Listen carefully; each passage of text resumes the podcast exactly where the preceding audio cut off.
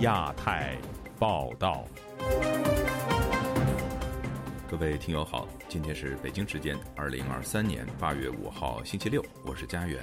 这次亚太报道的主要内容包括：水灾爆发后，保北京成为头等大事，官员纷纷做出政治表态；力保北京和雄安，百姓损失惨重，北戴河会议召开；郑州响应刺激房市新政而加码救楼市。成效如何有待观察。中国为刺激股市推降准力度，能让两亿散户回头吗？网传台湾艺人李立群在杭州花二十万住院，当地辟谣指仅两万。接下来就请听这次节目的详细内容。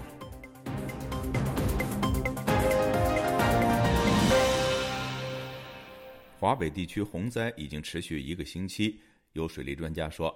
北京门头沟和房山位于燕山山脉交汇处，是北京洪水的一个重要源头。但高官其说保北京是一种政治表态。另外，涿州官方星期四发布公告，接受社会捐赠，但网民则发出寻找市长和书记的寻人启事。请听记者古婷的报道。本周四，河北省水利厅副厅长李娜说，上游大量洪水要在涿州过境，退水需要一个月的时间。熟悉北京周边水系的水利专家孙先生周五接受自由亚洲电台采访时说：“保北京安全已经成为这次防洪的头等大事。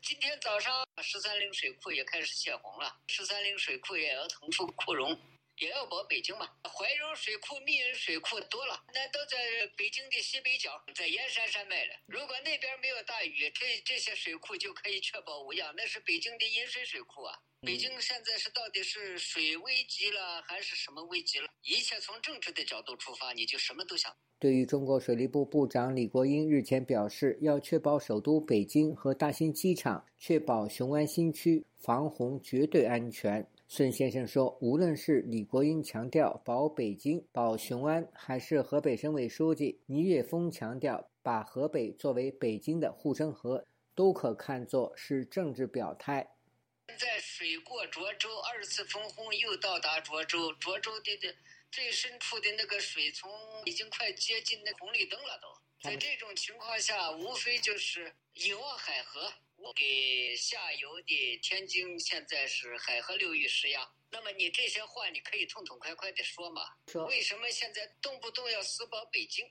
除非呃永定河变成无定河。旅居德国的著名水利专家王维诺认为，为了上保北京、下保雄安新区、涿州等郊区承受的压力，他接受媒体采访时说。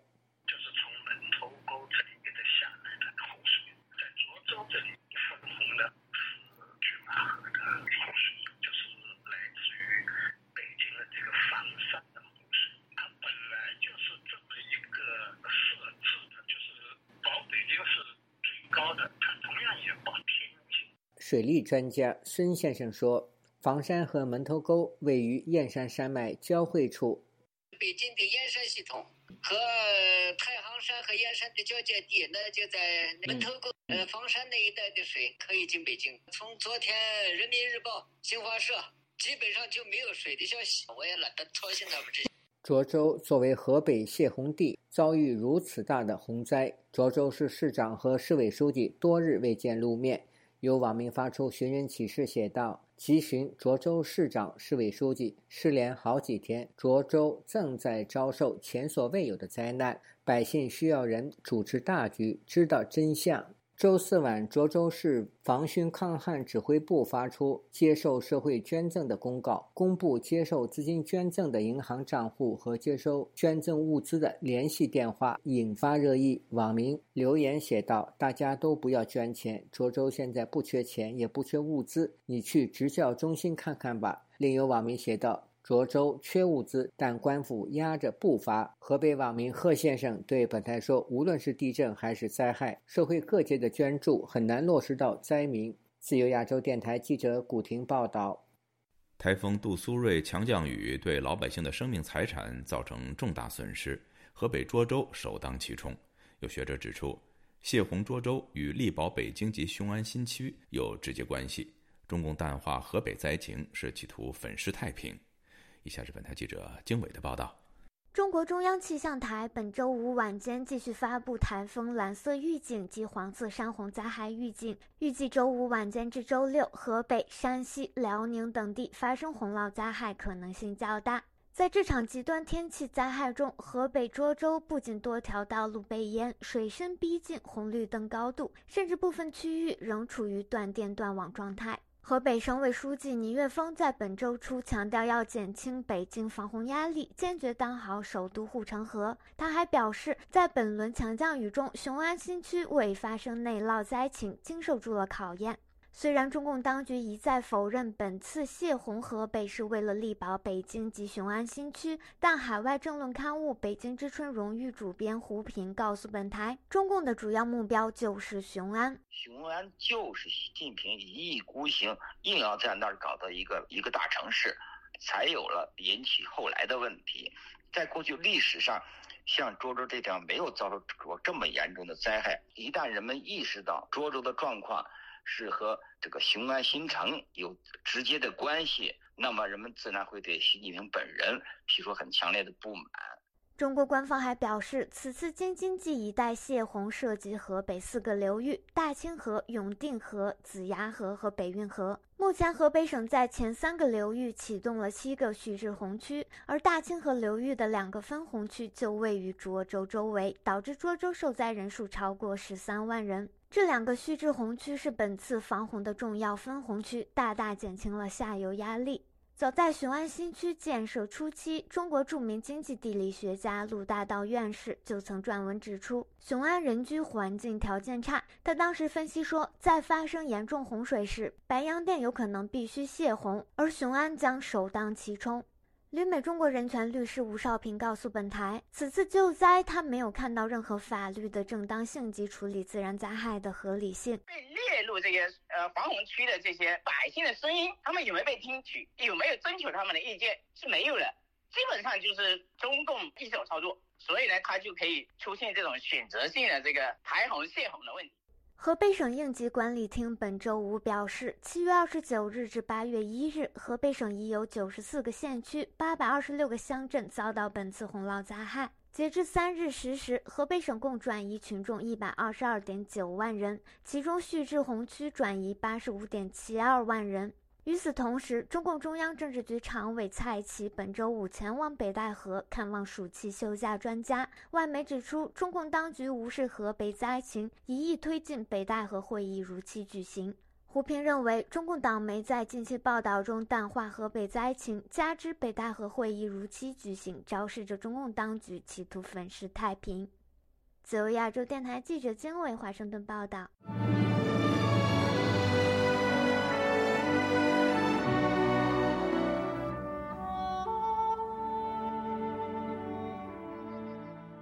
中国住建部提出要刺激房地产需求后，烂尾楼重灾区郑州率先响应，提出救市十五条措施，包括取消限售和增加补贴等，引起网民热议，并且关注其他城市是否跟进。请听记者陈子飞的报道。郑州八个部门周四晚上联合公布促进房地产市场发展的新通知，称为“救市十五条”，率先落实中国住房部早前提出“认房不认贷”的新政策，并暂停二零一七年已实施的未满三年房不能卖的限售令，补贴两孩、三孩家庭以及在郑州工作的年轻人买房。住建部旗下的《中国房地产报》也有报道“旧事十五条”，形容郑州是全国首个。落实认房不认贷政策的城市，示范效应极强。郑州的旧事十五条也被网民高度关注，形容是力度前所未有。看好新政策能刺激当地低迷的二手房市场，但不看好的网民表示，这一次是把房地产能打的底牌全打光。河南时事评论人李伐天表示，不看好救市十五条能救活郑州房地产市场，又说当地政府无能，导致人口严重流失，房地产更没有新需求。黄河北岸的新乡平原新区房子当时上万了吧，很高的价格，现在跌得很厉害，也卖也卖不出去。郑州的这个烂尾楼啊特别多，还有十年以上的，这种烂尾的楼。郑州的法拍房也是全国数得着的多。最直接的原因是因为三年疫情造成的这个经济基础下滑，再加上那个七二零大水，导致很多外地人都已经流失流走了。美国南卡罗来纳大学艾肯乡学院教授谢田表示，再有旧房地产新政策，只显示中国从中央到地方也过分依赖土地收入。在民众不愿意买房时，地方政府面对庞大的政府开支已无计可施。现在中共这个各级政府手里没有钱，整个这个公务员机构非常之大，一个局长，比方可能有十几个副局长，冗员甚多呀。经济下滑的话呢，砍掉这公务员的一些分红了、奖金了，但是现在还是不够。中央也管不了，现在只好就是自己想办法，饥不择食了嘛，狗急跳墙试一试。但是我不认为他会成功，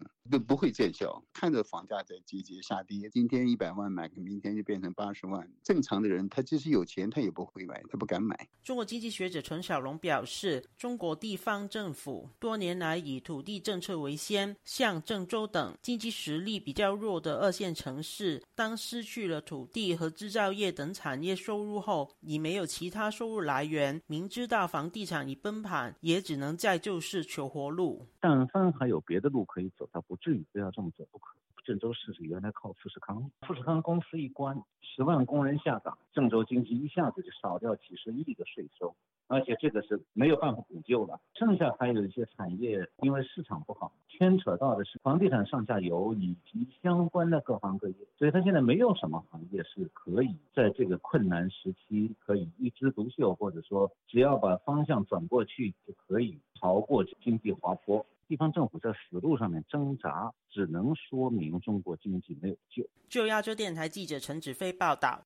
中国为了拯救下半年的经济，疲于奔命，在继拉抬房市、救消费之后，又将手伸到了积弱不振的股市。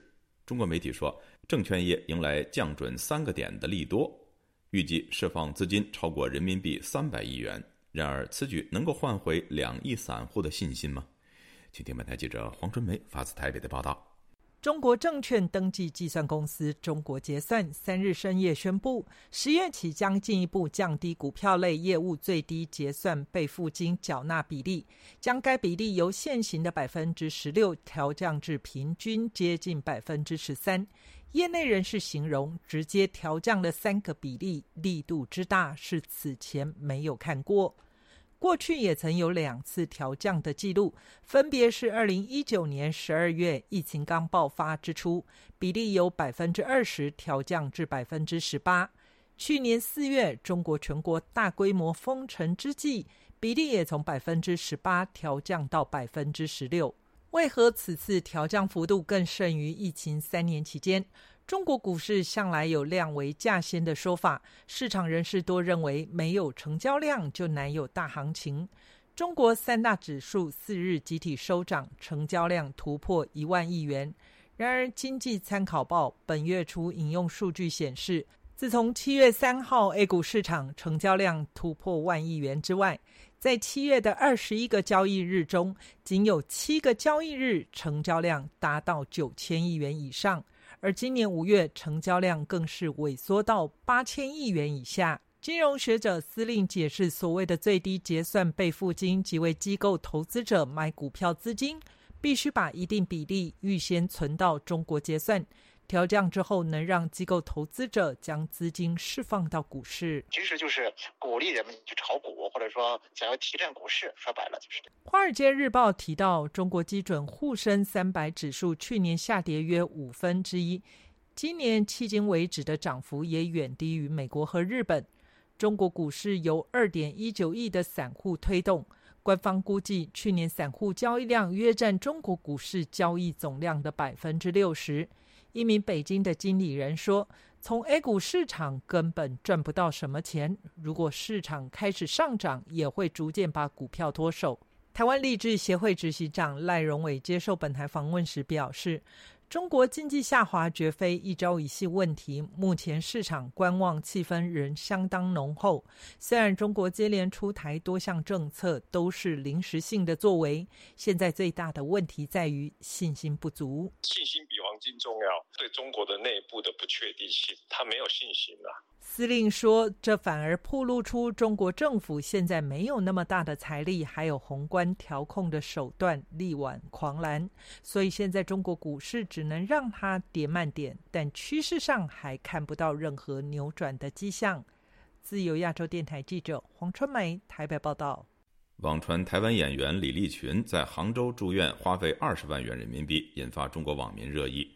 官方辟谣表示，李某某只花了约两万元人民币。李立群在疫情期间就牵扯两岸的话题，经常被挑战其爱国度。详情，请听记者夏小华发自台北的报道。我这一辈子没住过医院，今年这一年我就住了三次，看到了，够吓人吧？一来的时候哇，痛的我。那医院有个好处，他给你止疼药，给你什么药，给你药，每天一天到晚吃五六颗药，还打两针，对就还是好得快。人没有痛苦，好得快。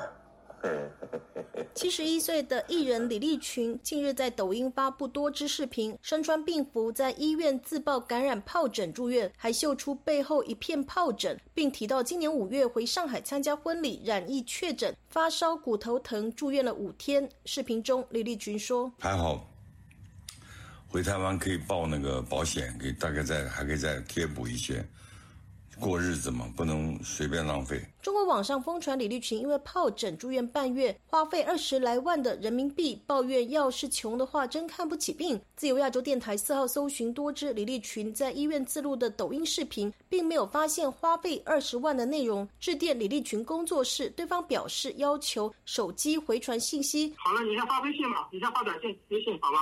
哦，我是说这个部分，您是不是？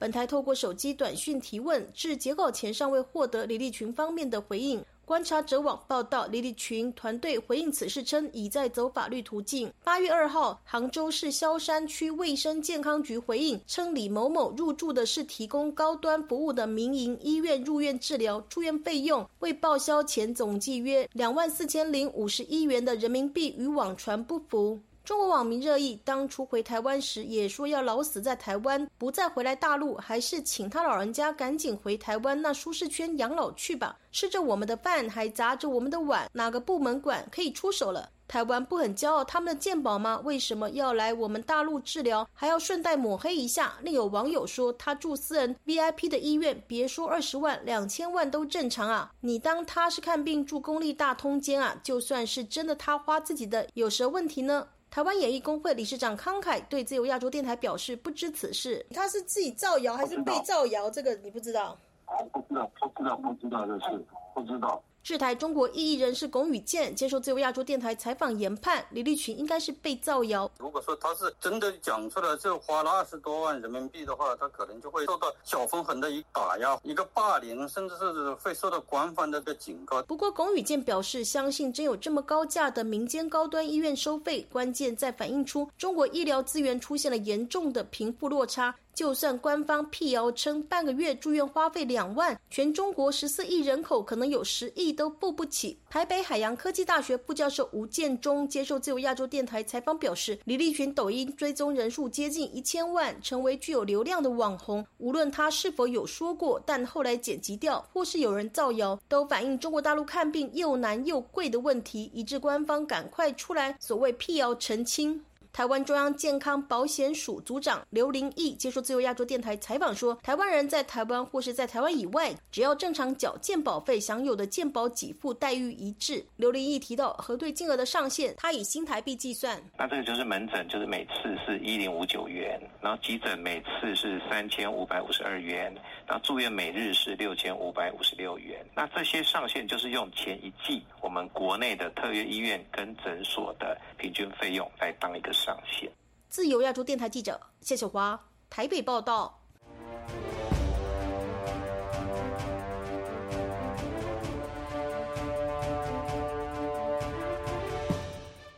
台湾接连爆出多起现役军人涉间谍案件，台湾的官员注意到，中共情报机关开始利用台湾的黑道在军营周边发展共谍组织。那么，他们是以什么样的手法吸收和收买台军呢？以下是记者黄春梅发自台北的报道。具有退役军人身份的扯铃教练鲁继贤怀疑受到中国军情单位指示，在台发展组织从去年四月起，利用陆军营区士官兵向营区附近地下钱庄或当铺借钱的机会，一共吸收十多名台军士官兵当共谍。台湾的《自由时报》引述台湾的官员指，部队士官兵因各种理由负债，有人还因此遭黑道经营的地下钱庄威逼利诱。官员指，中共情报机关看准此一渗透缺口，结合台湾黑道发展在地协力组织，军中安全单位应加强宣导、扩大侦监，掌握士官兵的财务状况，并查起已经成为中共在台协力组织的地下钱庄，以及背后接受中共指挥的黑道势力。国防安全研究院国防战略与资源研究所所长苏子云对本台表示。对岸军情部门结合黑道经营的地下钱庄，已是旧瓶装新酒的老套手法。在军营附近，经常能看到小广告，欢迎职业军人借贷。产生这个金钱的往来关系之后，就在进一步的操作，呃，用来控制呃，就是标的的对象。台湾的前国防部长杨念祖接受本台访问时分析。近期被查到替对岸做共谍的士官兵比较年轻，有不少是负债欠钱，家庭背景与生活规律性不检点，有的是因交错朋友走火入魔受到引诱，这是社会结构的改变。内部的管理由于受到军法的那个移除，移到民间司法去，一个犯案的处置呢，也没有他的一个严重性。所以大家也没有在怕。透过地下钱庄锁定的大都是一些军阶较低的基层官兵，能接触到的情报等级也有限。解放军的意图何在？杨念祖分析，现在共军针对的对象不见得是较难取得的高级或极机密的情报，透过铺天盖地的手段，也能掌握到国军从下到上一些生活或是纪律训练的情况。那他们对啊就会有针对一些作为。来去分化或者是瓦解军心民心。除了台湾之外，两名美国华裔军官因为涉嫌为中国从事间谍活动而被捕。虽然两人分属不同案件，但都被控向中国情报官员传递国防信息以换取现金支付。美国联邦调查局 （FBI） 反情报部门官员特纳表示，这些逮捕行动提醒我们。中国正咄咄逼人的破坏我们的民主，并威胁那些捍卫民主的人。自由亚洲电台记者黄春梅台北报道。在英国的港人组织打算本周六举办以杨村儿童绘本为主题的教育活动，却被香港前特首梁振英攻击。协办活动的英国地区港人组织去信所在地区的国会议员和和区议会主席，并向警方通报事件。事件更上升到英国外交部层面。详情，请听记者吕希发自伦敦的报道。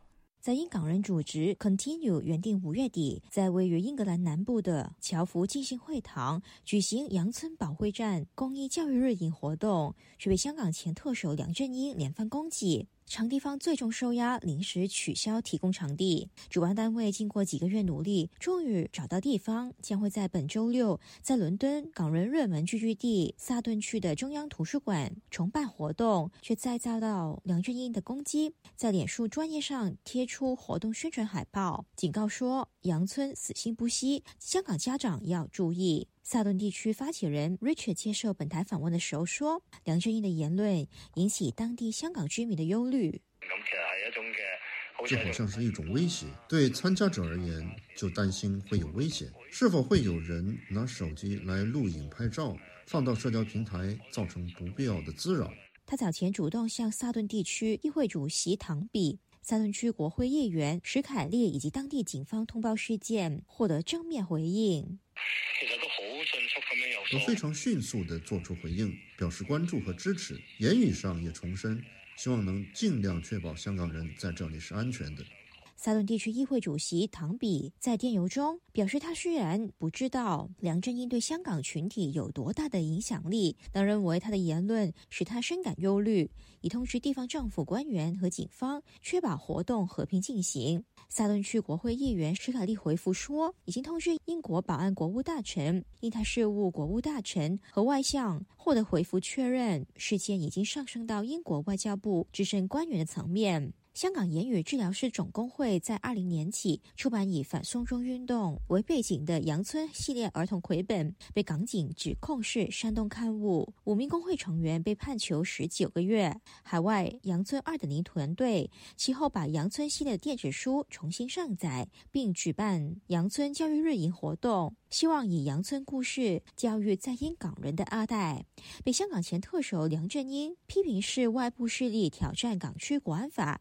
要求英国警方调查，而原本同一住场地的侨福进行会堂，在五月底活动前突然变卦，表示忧虑活动会对不同国际人士带来影响。Continue 创办人郑家朗向本台表示，他们被临时取消场地以后，曾积极联系不同地区的港人组织，希望重办活动。而不少组织都因为梁振英的言论而感到忧虑，直到沙顿港人组织主动联系，活动才得以重办。一个好，是一个很强大的支持。没想到一个日常的活动会得到国会议员和地区议会主席的关注，这发放了一个很好的讯息，告诉香港人，大家会一起合力守护香港人在英国合理表达的空间。自由亚洲台记者吕希，英国伦敦报道。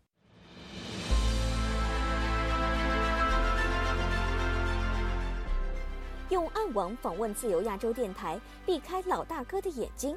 为了协助读者能够安全地获取被中国政府封锁的新闻，自由亚洲电台联手开放科技基金为公众提供暗网入口。中国大陆的读者可以借此匿名访问本台，以浏览最新疫情消息和其他敏感新闻。该暗网普通话网址是：https: 冒号斜杠斜杠 www 点 rfa 六二 zl 六。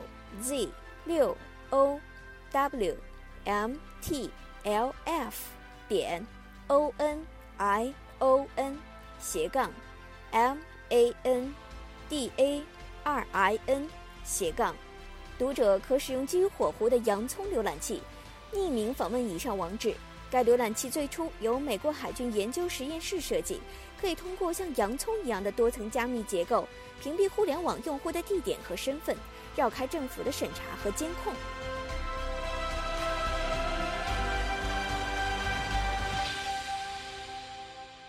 听众朋友，接下来我们再关注几条其他方面的消息。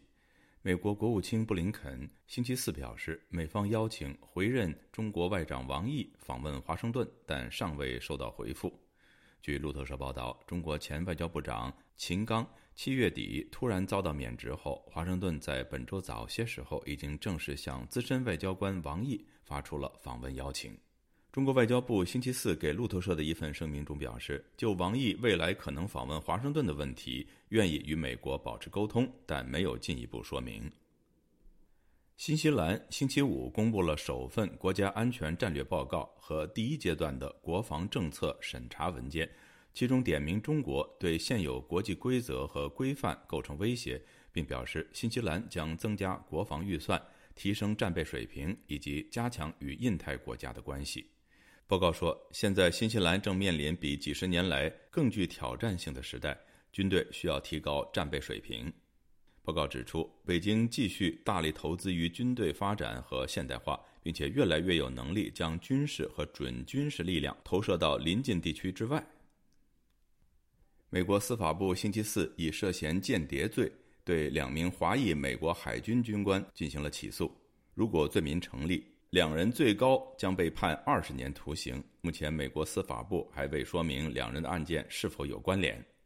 据美国电视新闻网 ABC 的消息，现年二十二岁的魏静超在圣地亚哥的一艘军舰上担任工程师。据司法部副总检察长马修·奥尔森星期四发布的新闻稿。魏静超收集海军演习的图片和视频，操作指令和电子系统，并传输给某中国情报官员。另一名军官赵文宏，他涉嫌违反美国的出口管制，并在中国情报官员的指使下收集和传输敏感国防信息。各位听众，这次亚太报道播送完了，谢谢收听，再会。